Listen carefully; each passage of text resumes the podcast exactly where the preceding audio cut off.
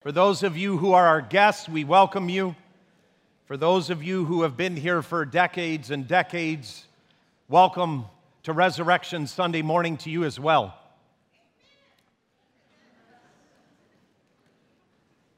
The title of this teaching series, as we have been moving into Easter, has been entitled Crown Him King.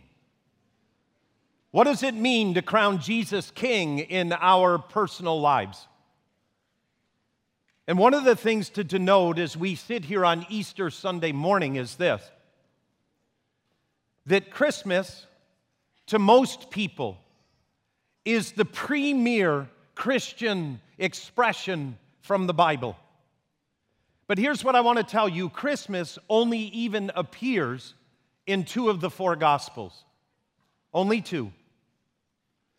But Easter appears in all four Gospels.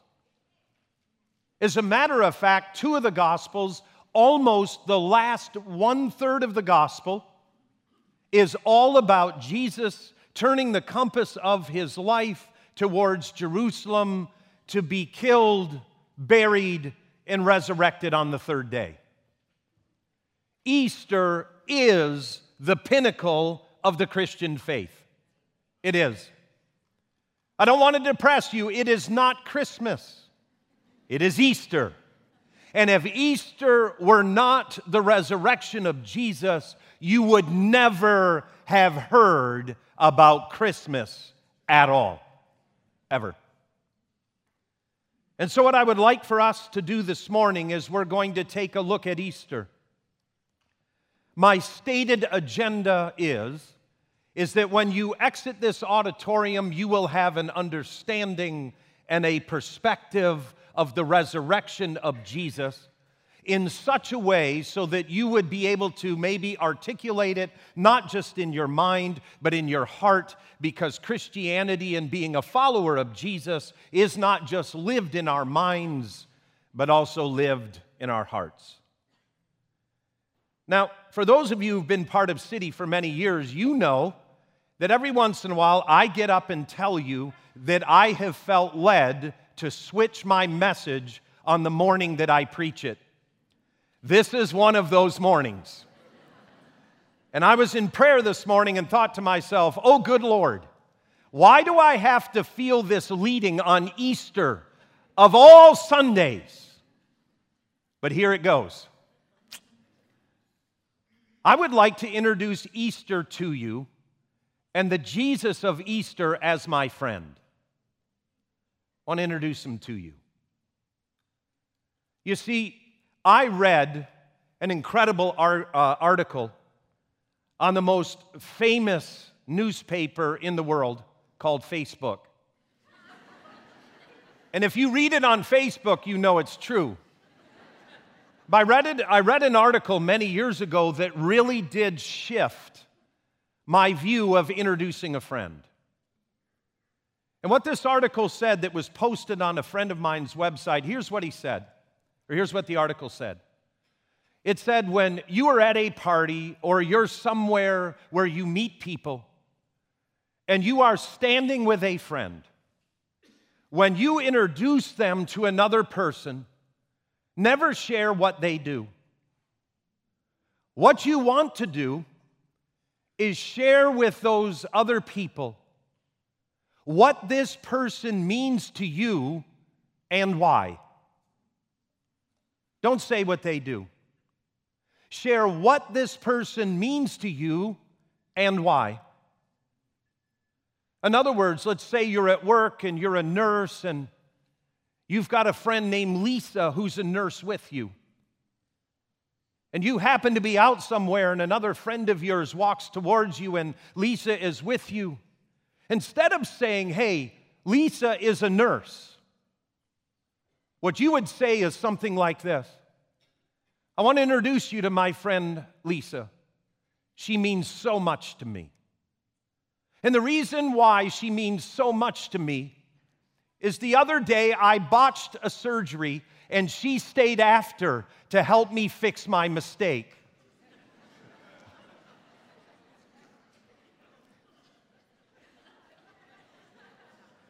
Remember, this is a sermon on the resurrection. I already did this for you this morning.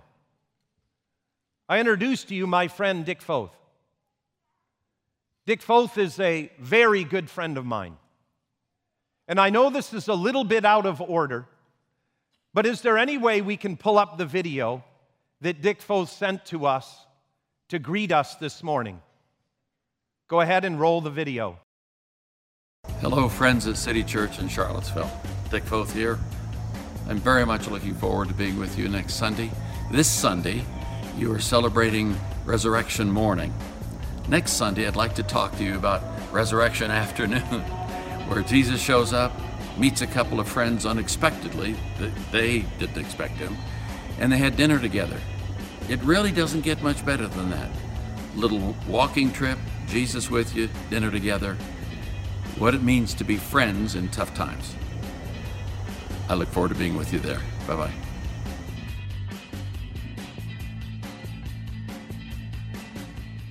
That's my friend, Dick Foth.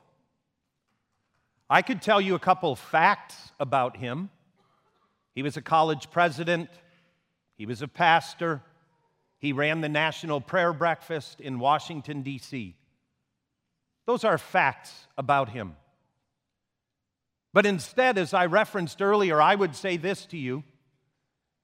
Next Sunday, my friend Dick Foth will be with us.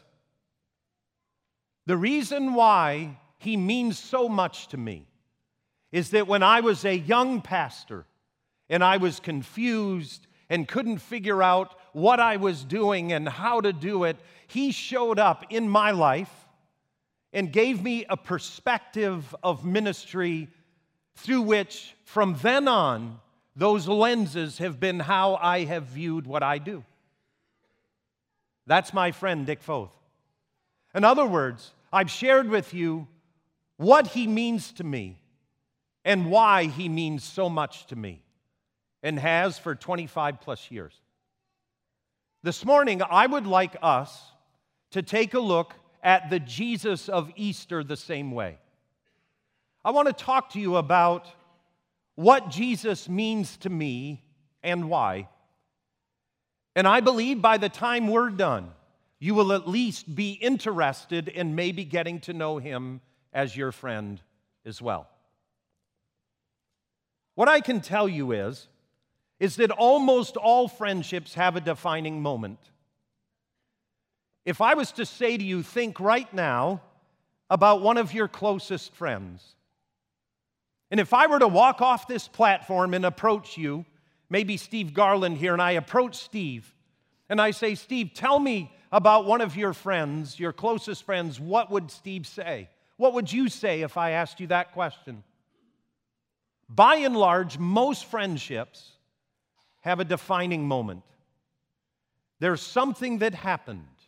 I shared you mine with Dick Foth. I was in trouble in ministry.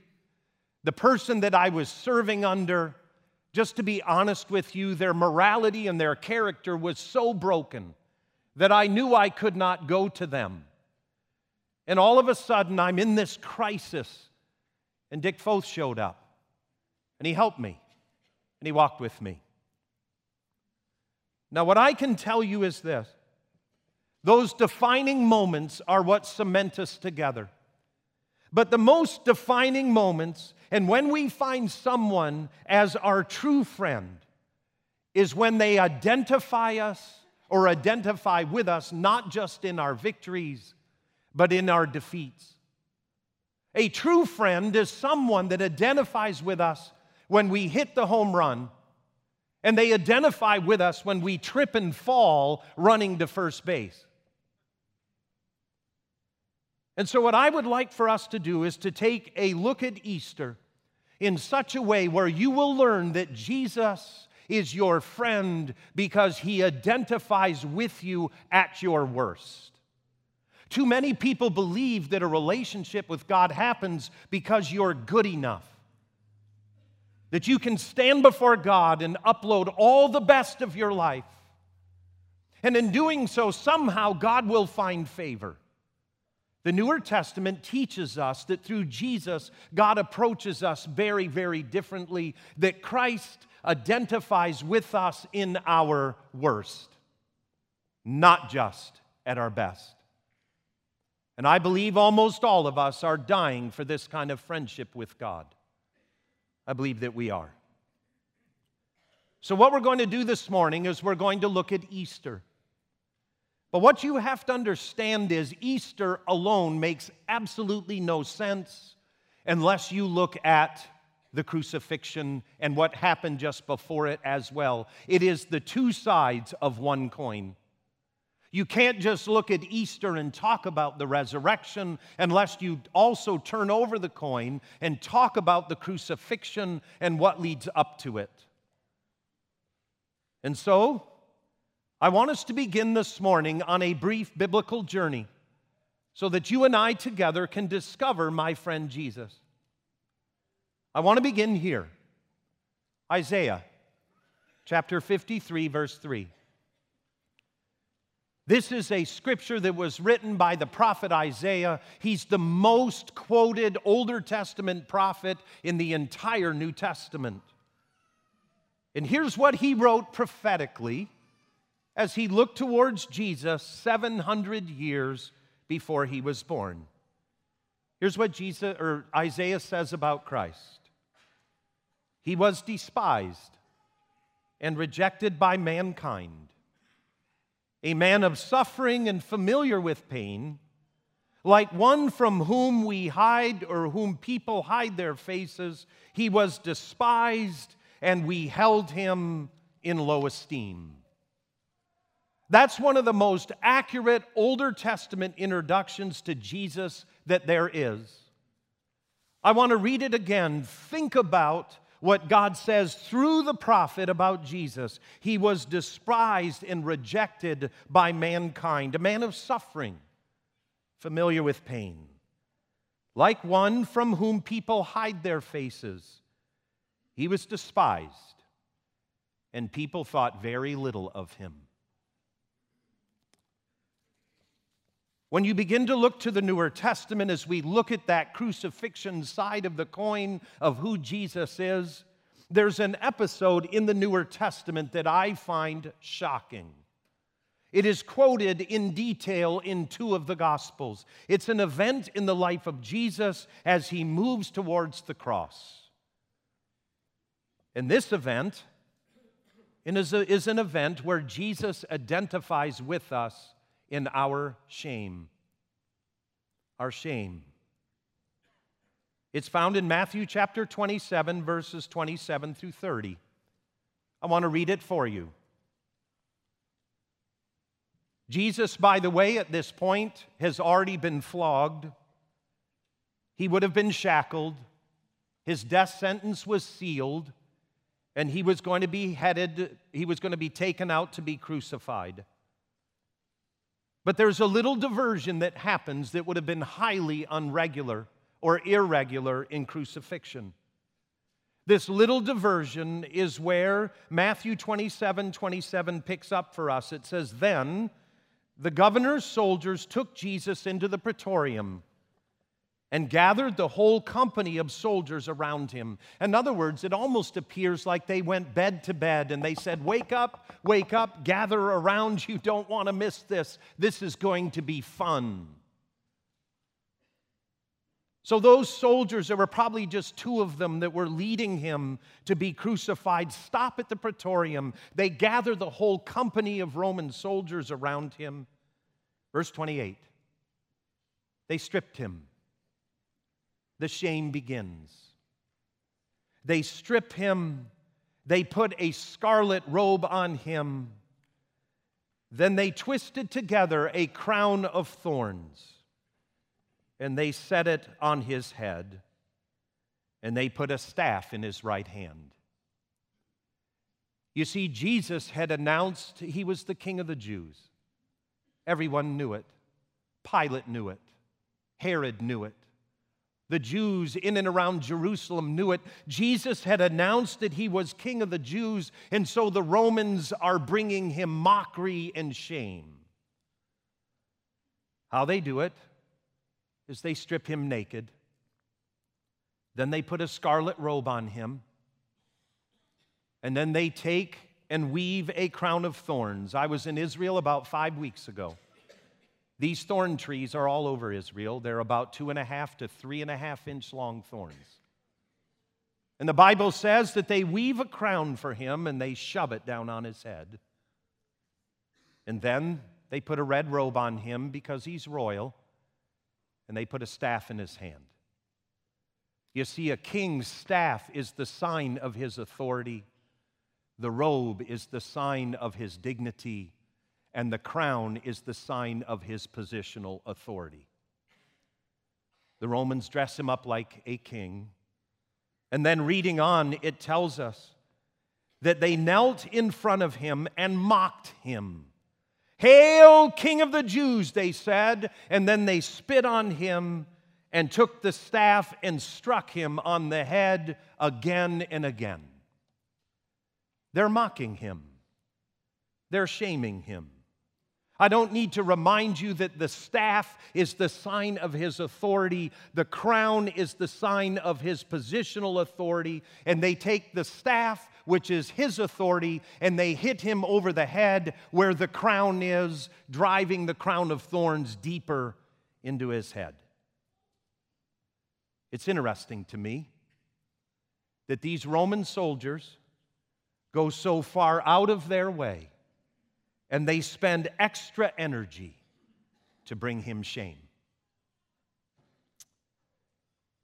You know, there's a way in this world where some people derive pleasure out of making other people suffer pain. That's where they find pleasure. That's what's happening here.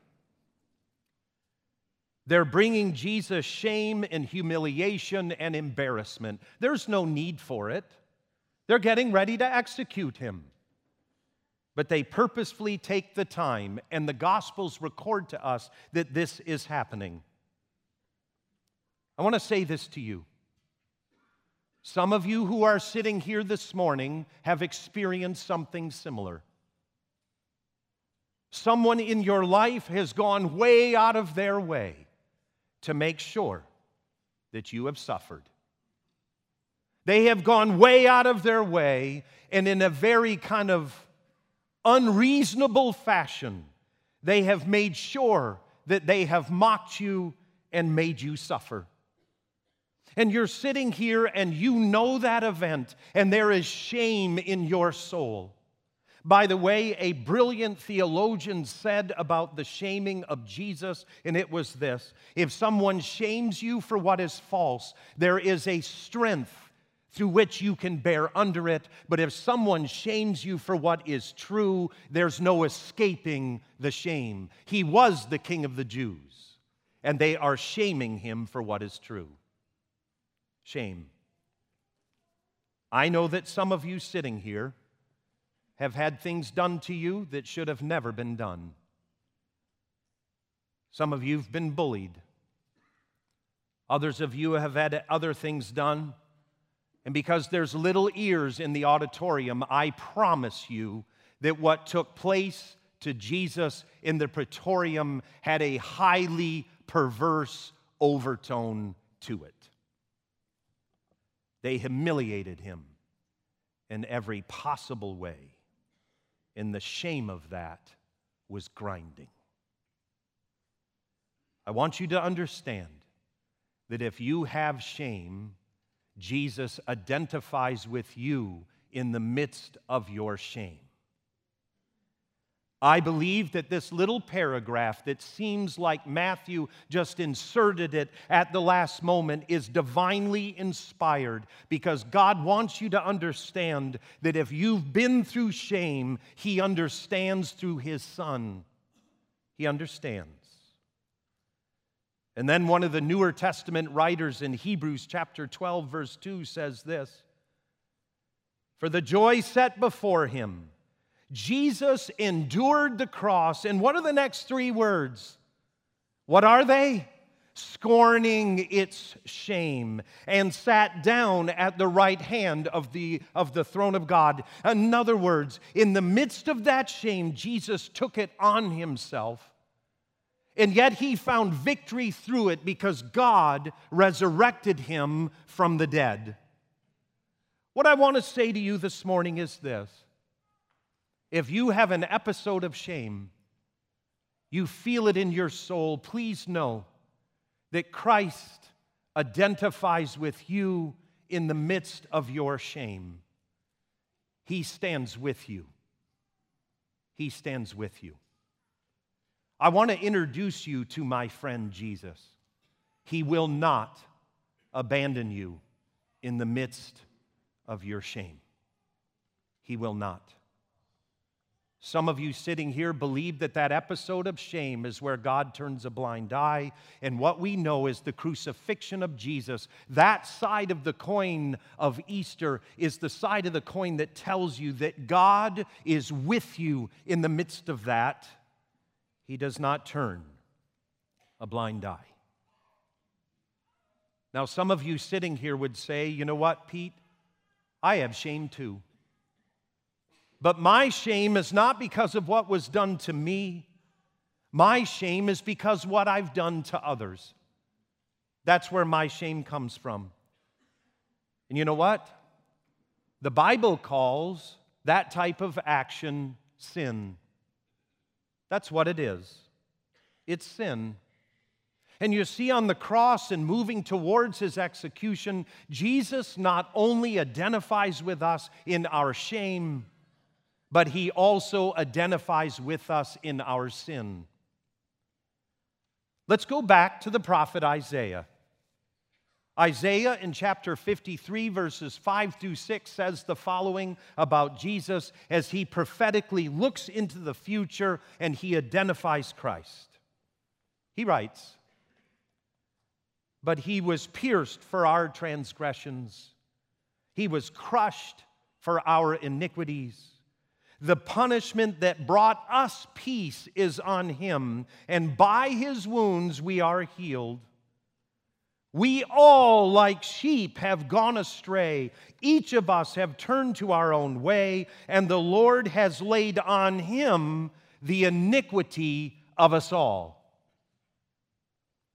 You see, Jesus on the cross not only identifies in the moving towards his execution, not only is a friend to us in our shame, but he's also a, sin to, a friend to us in our sin. The Newer Testament writer Paul goes on to say the following about Jesus. 2 Corinthians chapter 5 verse 21. Here's what he writes. God made him, meaning Jesus, God made Jesus, who had no sin, to be sin for us, so that in him we might become the righteousness of God. By the way, an amen goes there. You see, please understand, many people believe that because of their sin, God backs off, and yet the cross teaches us and what Jesus goes through. It's because of my sin that God approaches me through Christ. It's because of it. And yet, when we look at the cross, we begin to understand the weightiness of sin and what it means. You see, sin is an archer's term, it means to miss the bullseye. How many of you have ever shot a bow and arrow have sinned a whole lot? You see, the idea here, it's when you know how you're to aim and what you're to aim for, but you miss the mark. And sin means you miss the mark intentionally. You know, ultimately, sin does bring separation from God. But it's not just separation from God, it's separation from people too. You see, when sin becomes part of our lives and it gets its grip on us, it doesn't just distance that relationship with God, but it, discipline, it distances our relationship with people as well. But I want you to notice so clearly what the Bible teaches us.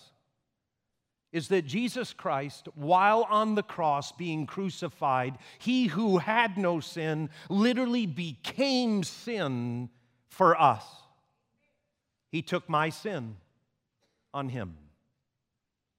And there's a biblical maxim, and it's this sin always brings death. You see, in the Older Testament, when Israel had sinned, the way they covered their sin was through sacrifice and offerings. The primary sacrifice for every family was to take a lamb, to let out its blood, and to use that blood as a sacrifice to atone for the sins of the past year. And now Jesus hangs on the cross.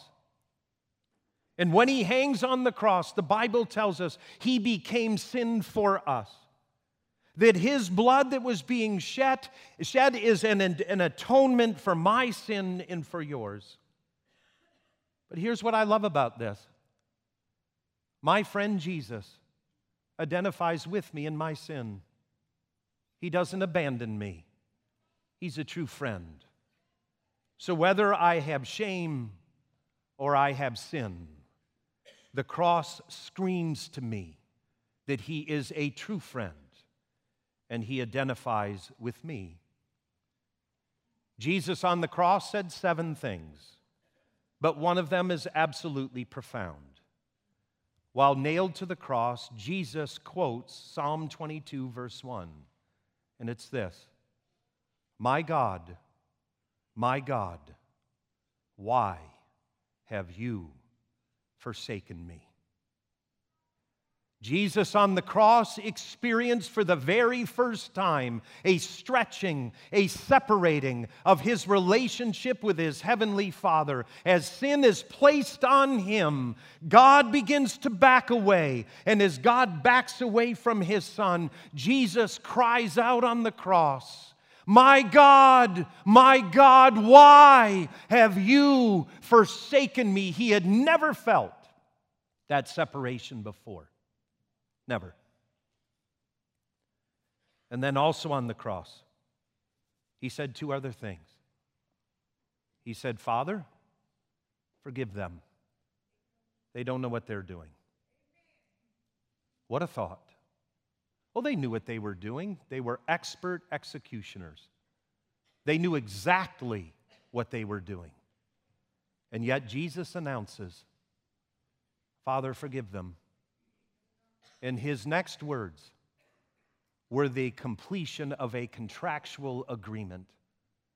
In Jesus' day, if you had a contract, you would shake that person's hand upon the fulfillment of it, and then you would say this It is finished. Jesus on the cross announces the completion of his contractual agreement with God that he would become sin for us so that in him we would be considered righteous before God. The last thing that Jesus does in identifying with us is not just through shame and sin, but he identifies with us in death. You see, if we go back to the prophet Isaiah, who literally prophetically 700 years before Jesus was born, before crucifixion was even thought of, looks into the future and he prophetically announces over Jesus, Isaiah 53, verses 11 and 12. After he has suffered, he will see the light of light and be satisfied. By his knowledge, many righteous servant, my righteous servant, will justify many, and he will bear their iniquities. Therefore, this is God speaking about Jesus. I will give him a portion among the great because he poured out his life unto death and was numbered among the transgressors.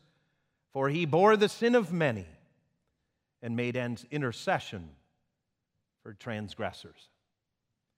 I love that first part of that verse where God announces over Jesus because he poured himself out unto death that God will give him a special place, a special place, and he will see the light of life.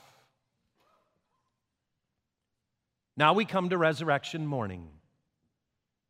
Jesus is dead. He died on Good Friday.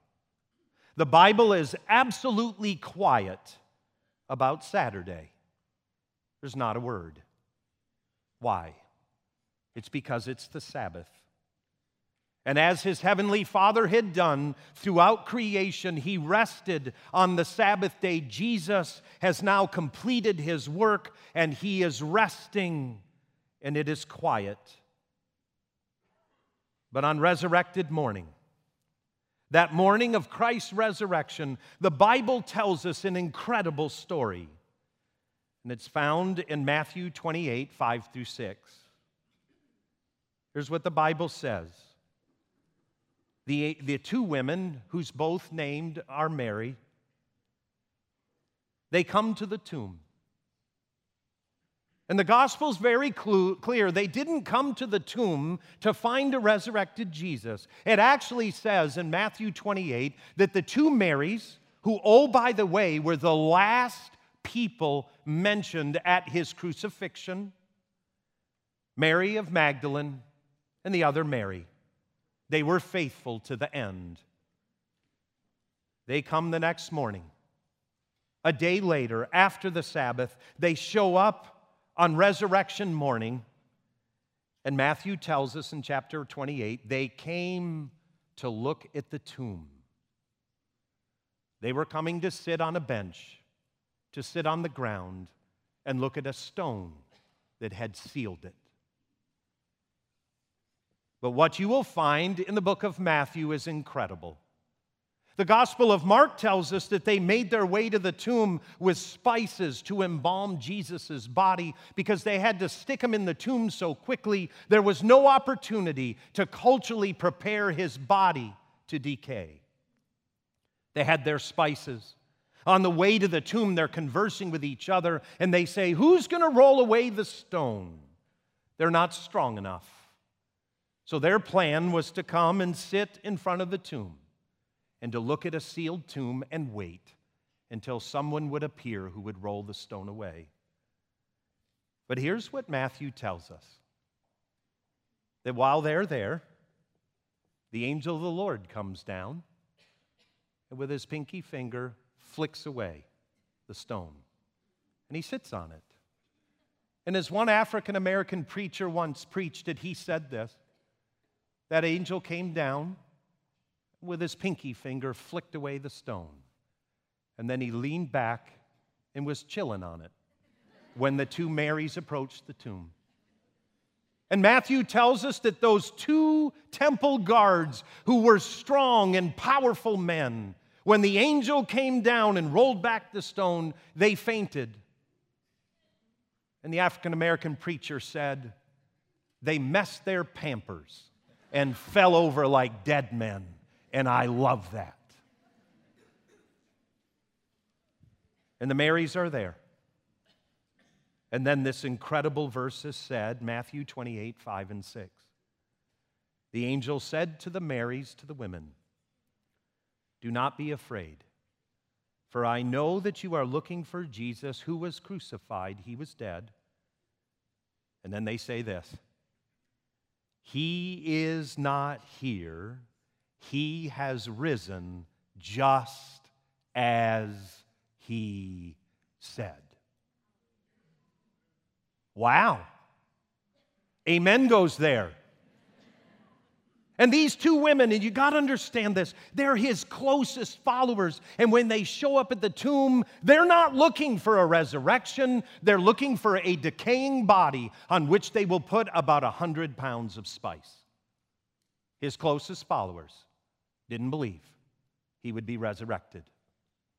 And now all of the Christian faith gets whittled down to a resurrected Jesus and two women who never expected him to be raised from the dead. And the Bible says in that garden, they meet Jesus and they clasp his feet and they worship him. And then the Christian faith takes off like a rocket. It goes from Jesus and two women in a garden, a resurrected Jesus and two women in a garden. And we sit here 2,000 years later and we still marvel over what Christ has done for us. We marvel. I can promise you that if I had done the resurrection, if I had done the resurrection, Hollywood could never compare to how I would have done it. No possible way. There would have been the Goodyear blimp to record it. There would have been fireworks like you've never seen, even in Washington, D.C. You would have never seen fireworks like I would have had at the resurrection. But instead, you have a resurrected Christ who is quiet and humble and gentle. And he walks out of the tomb, and these two women meet him in the garden. If you're looking for fireworks and you're looking for a light show, that's not where Jesus is found. Jesus is found as a humble, gentle, kind man who God resurrected from the dead. That's where you find him. You find him in the garden at Easter. But please know this. Please know this. That the Bible teaches us, and the apostle Peter tells us in 1 Peter chapter 1 verse 3 Here's what he says Remember, this was the strongest of the disciples. This was the apostle that denied Jesus while or just prior to his crucifixion. This is him. And here's what he writes Praise be to the God and Father of our Lord Jesus Christ. In his great mercy, he has given us new birth into a living hope through the resurrection of Jesus Christ from the dead and here's what I want to tell you Jesus is a friend. He's a friend that can take your shame plus your sin and your death, and He defeats it because He is resurrected to new life. He is resurrected to new life. Some of you are sitting here in your shame. He knows. Some of you are sitting here in your sin. He knows. Some of you are here and you're struggling with death. He knows. But please know this through faith in Jesus, your shame, your sin, and your death has been conquered through his resurrection life. In closing, read with me what the Apostle Paul wrote. Here's what he wrote Colossians chapter 2, verses 13 through 15. Here's what he writes When you were dead in your sins, God made you alive with Christ. He forgave us all our sins, having canceled the charge of our legal indebtedness, which stood against us and condemned us. He has taken it away. And the next words are awesome nailing it to the cross. And having disarmed the powers and authorities, he made a public spectacle of them, triumphing over them by the cross. I want you to listen carefully. The cross during the time of Jesus said something about you if you were uh, nailed to a cross, it was about shame. It was about who you were and how you lived. It was a stigma. It was something that if you said, Oh, my friend Joe was crucified, people would think of him in a shameful way. Isn't it amazing that Jesus used the cross as a place to triumph over shame?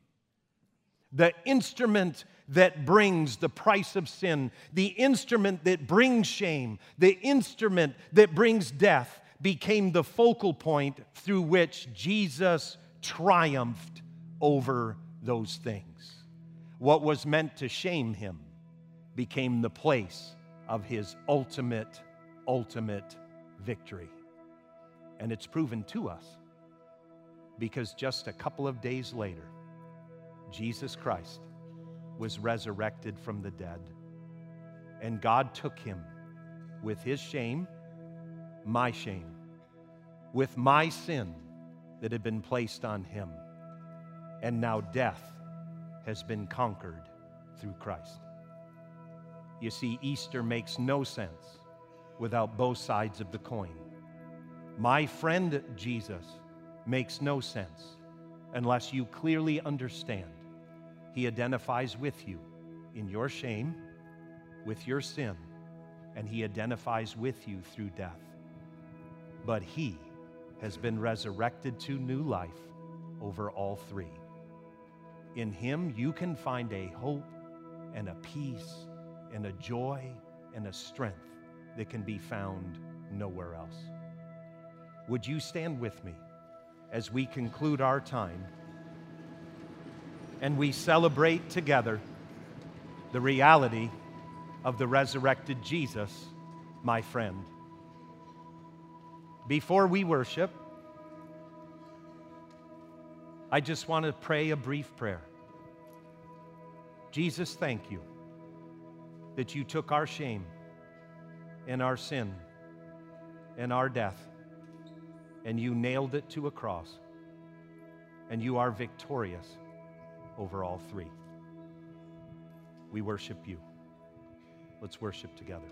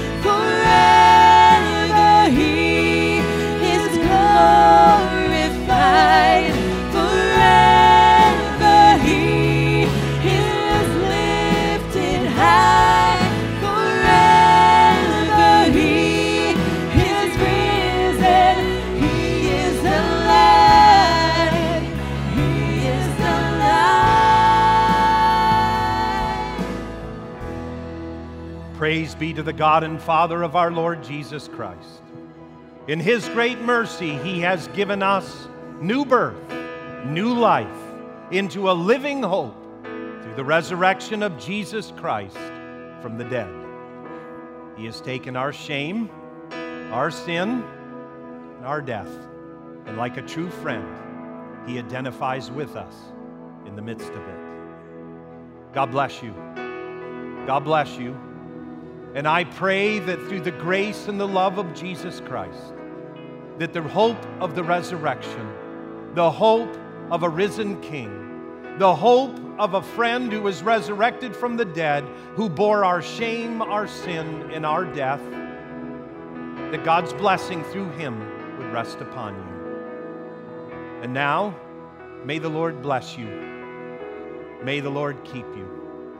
May he cause his face to shine upon you, and may he give you peace. Let's take just a moment to sing this song through one more time. God bless you. He is risen. He is risen. He is risen. Let's give him a clap offering this morning. Forever he is. Forever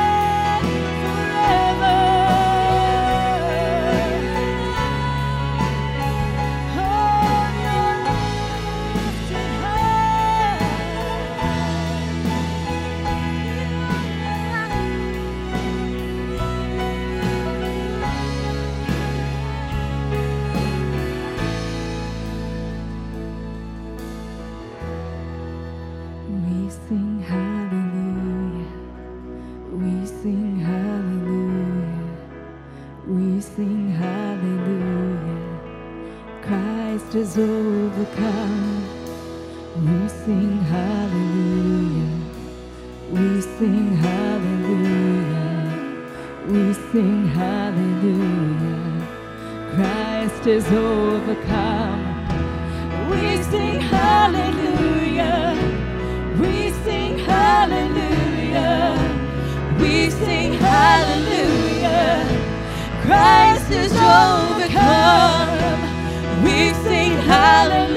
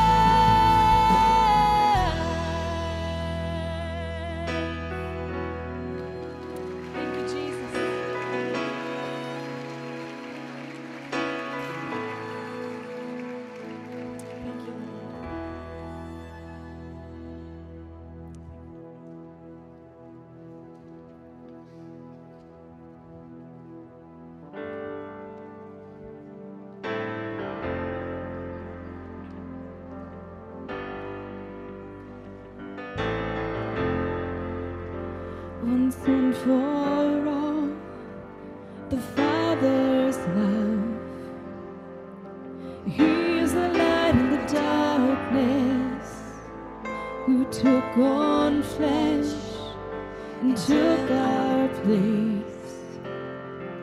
The weight of the world on his shoulders. The weight of the world on his shoulders.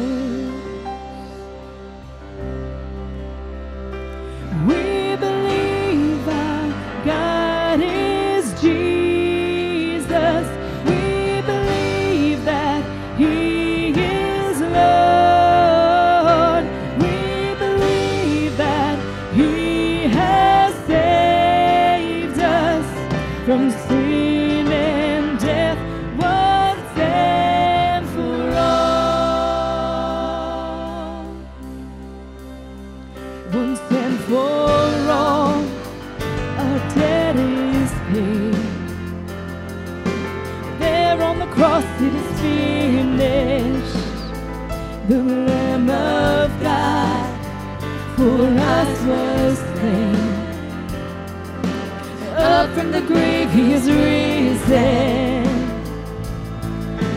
Up from the grave, He is risen.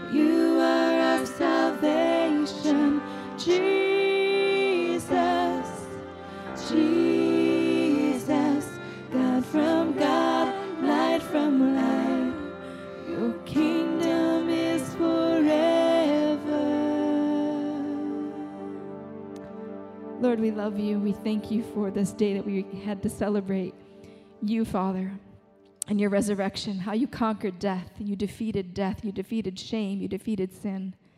I pray you'd be with us as we go from this place and that we would be able to continue to rejoice throughout this day. In Jesus' name, amen. Go in peace.